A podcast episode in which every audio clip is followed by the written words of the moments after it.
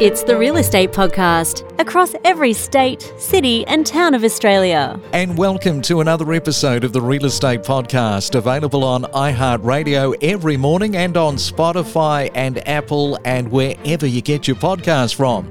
It's a Thursday. Tell you what, this week is going by pretty fast. It's the 18th day of August for 2022. And coming up this morning, we are looking at a suburb that's become popular just outside of the Melbourne CBD. And we're talking to Mo, who's an interesting character in his own right. He is a selling agent there. So we're going to be talking about the suburb and finding out about Mo's real estate career.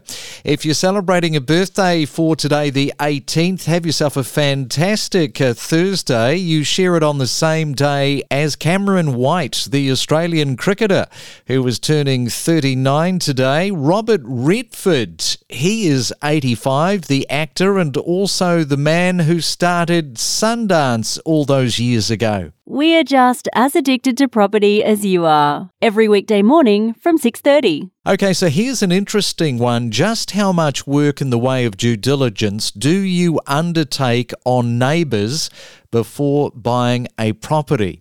A Finder's First Home Buyers report revealed that 35% of first home buyers are afraid of bad neighbours. So, this is a real thing. And let me tell you something that I did some years ago. And the property that I was looking at buying wasn't even on the market. I had gone into streets where I wanted to live, started knocking on doors, and asked the question Are you interested in selling your property? And the, the first question was always Are you a real estate agent? To which I replied, No, I'm a genuine buyer. So I had about 50 no's.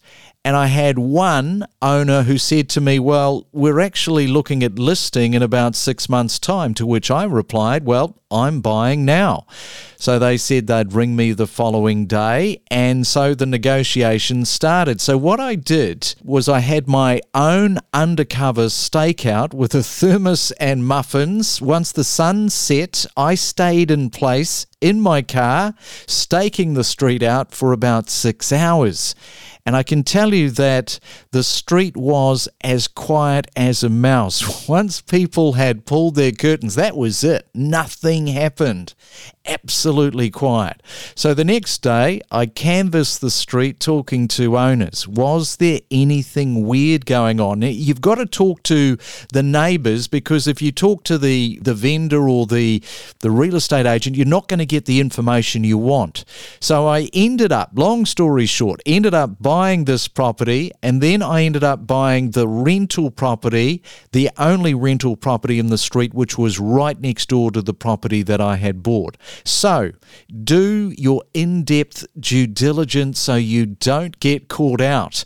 And what is five or six hours anyway of staking out a street when if you don't do it, you might find multiple problems? And I actually view this just as important as defects on a property. They are both equally as important. From first home buyers to property investors and everything in between. Every morning on the Real Estate Podcast.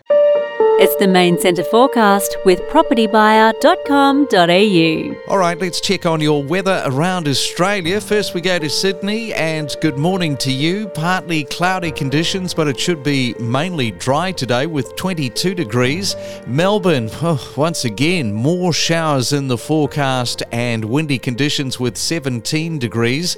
Brisbane, mainly fine today, 23, and in Perth, cloud cover, but it should be a mainly dry day and 18 degrees. Grab your coffee and switch on your real estate breakfast every weekday morning from 6:30. Well, I'm in a pretty interesting position here at the Real Estate Podcast to find out about different suburbs around Australia that are rearing their heads up, popping their heads above the parapet, so to speak, and say, "Look at me, look at me." And in a lot of cases, people have never before, prior to the pandemic, heard of these areas, let alone considered moving there, and in many cases, moving interstate. And here is another suburb that you probably haven't heard of before. It sits about 30 k's southeast of Melbourne CBD. It's called Endeavour Hills. It's a suburb on the rise, and boy, it's only 40 minutes from Melbourne CBD and about 5 k's from the Dandenong Ranges. So let's say good morning to Mo Zeitouneh from Ray White Dandenong, and a very good morning to you, Mo. Welcome to the Real Estate Podcast. Thank you. Thank you so much. Just wanted to say a massive thank you for this opportunity to be a part of this podcast. It's actually always something I've wanted to do was, you know, be on a podcast. And I listen to many other agents. I listen to many generic podcasts as well. And I've always thought, oh gosh, I would love the opportunity just to talk and just voice my opinion a little bit. And, and funny enough, it's actually on my 2022 personal goals is to be on a podcast. And it's funny how things just, you know, intertwine with each other and it actually happened. Mo, this is it. It's arrived.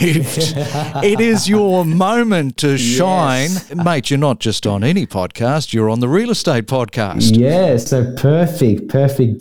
Tell us a little bit about your journey because just on Saturday, we stripped it all back talking about somebody that was new to the industry, and that was Ben in Perth. And I think you've been going about three years in the real estate industry. Yes, yes, correct. So I've been born and raised in obviously in Endeavour Hills for the last 24 years of my life and absolutely love the area. I attended primary school there, secondary school there as well. So I'm a big part of the community there as well. But when I was going into the industry of real estate, you know, people I was talking to, they either said, you know, you can work in a field, you know, an area where you're from and, you know, know the area quite well and be familiar, you know, with all its characteristics or you know you can bite the bullet and work in another area that you're not very familiar with and I did want to obviously be situated where, you know, I had a strong connection already with my community and new people in my community.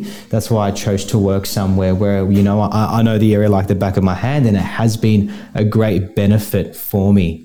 And tell me a little bit about because you come from the hospitality sector, and I find that quite interesting because you've got to be able to adapt, I guess, with the public in that sort of a sector. It's not an easy sector to work in. And of course, real estate, you have to do that. You have to be talking to people constantly. It's slightly different because it is real estate. How did you find the skill factor from hospitality into real estate? Well, hospitality was actually my first job, but when I was 14 and nine months, I worked at a family business called the Dandenong Pavilion. I absolutely loved it. You know, the most probably exciting opportunity I had working within the hospitality sector was the international business side. So I actually lived in China for three months while we opened up three stores there and I was only 19 at the time, and I actually had my 20th birthday in a city called Chongqing. It was absolutely crazy. Like none of my friends or family had ever done this before, and then I, I was celebrating my 20th birthday with people that didn't even know how to speak English. and it was an amazing experience. Like imagine being in a country like you can't even speak to one another. Like I had a translating app with me 24 7. I was literally teaching our business to people that didn't know how to speak English, you know, teaching our brand, bringing our brand over to three continents in China.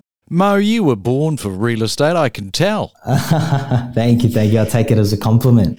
Now, just coming back to the whole hospitality, I mean, very transferable in terms of what you learnt in hospitality with the ability to talk to vendors, people that are buying property. Of course, you're learning so much, you know, personal skills. You know, you're learning customer service skills, how to transact with different people. Um, and you know, that saying, you know, the customer's always right. Also, working as a team, I feel like any sort of hospitality industry, it teaches you a lot to work as a team, as a collective. And even where I'm based now in, in our office at Ray White, I work in a team structure and I absolutely love it because, you know, there's no I in team. Endeavour, we better talk about Endeavour Hills because this has started to go off. Uh, PropTrack did a little piece on it last week. So, is it of any surprise to you that it uh, caught this bit of a boom in the market? Not at all. It's just been an amazing experience the last three years of my life transacting property in this core suburb because I've just seen it grow and prosper like at an, an, an, absolutely enormous level. So when I started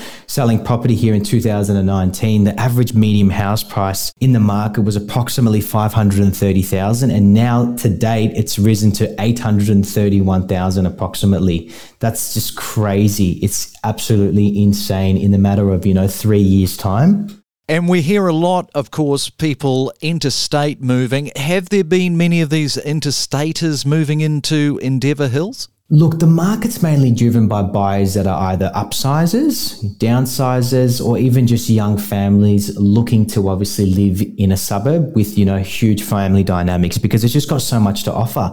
You've got obviously a local shopping center. Convenience is a really, really big thing as well. So close to obviously main highways, freeways, even as well as Dandenong CBD as well is only five kilometers. Now, Dandenong CBD is obviously the second CBD we have here in Melbourne. So it does have a lot to offer you there as too. Even the schools, there are exactly 11 schools in Endeavour Hills as well. Seven are primary schools, two are high schools, and one is a special school as well. And then obviously you've got an abundance of kindergartens and, you know, preschool um, opportunities as well. But it's just mainly driven by young families that looking to grow, looking to grow their families as well. And, you know, just live in a nice, you know, familyhood suburb. And on Saturday, coming back to that interview that I did with Ben there in Perth, we sort of broke down somebody that has been in the industry for just under two years. So tell us a little bit about your thoughts about the market. Obviously, it's changing. You've been in the real estate game for about three years. No doubt you will know some people also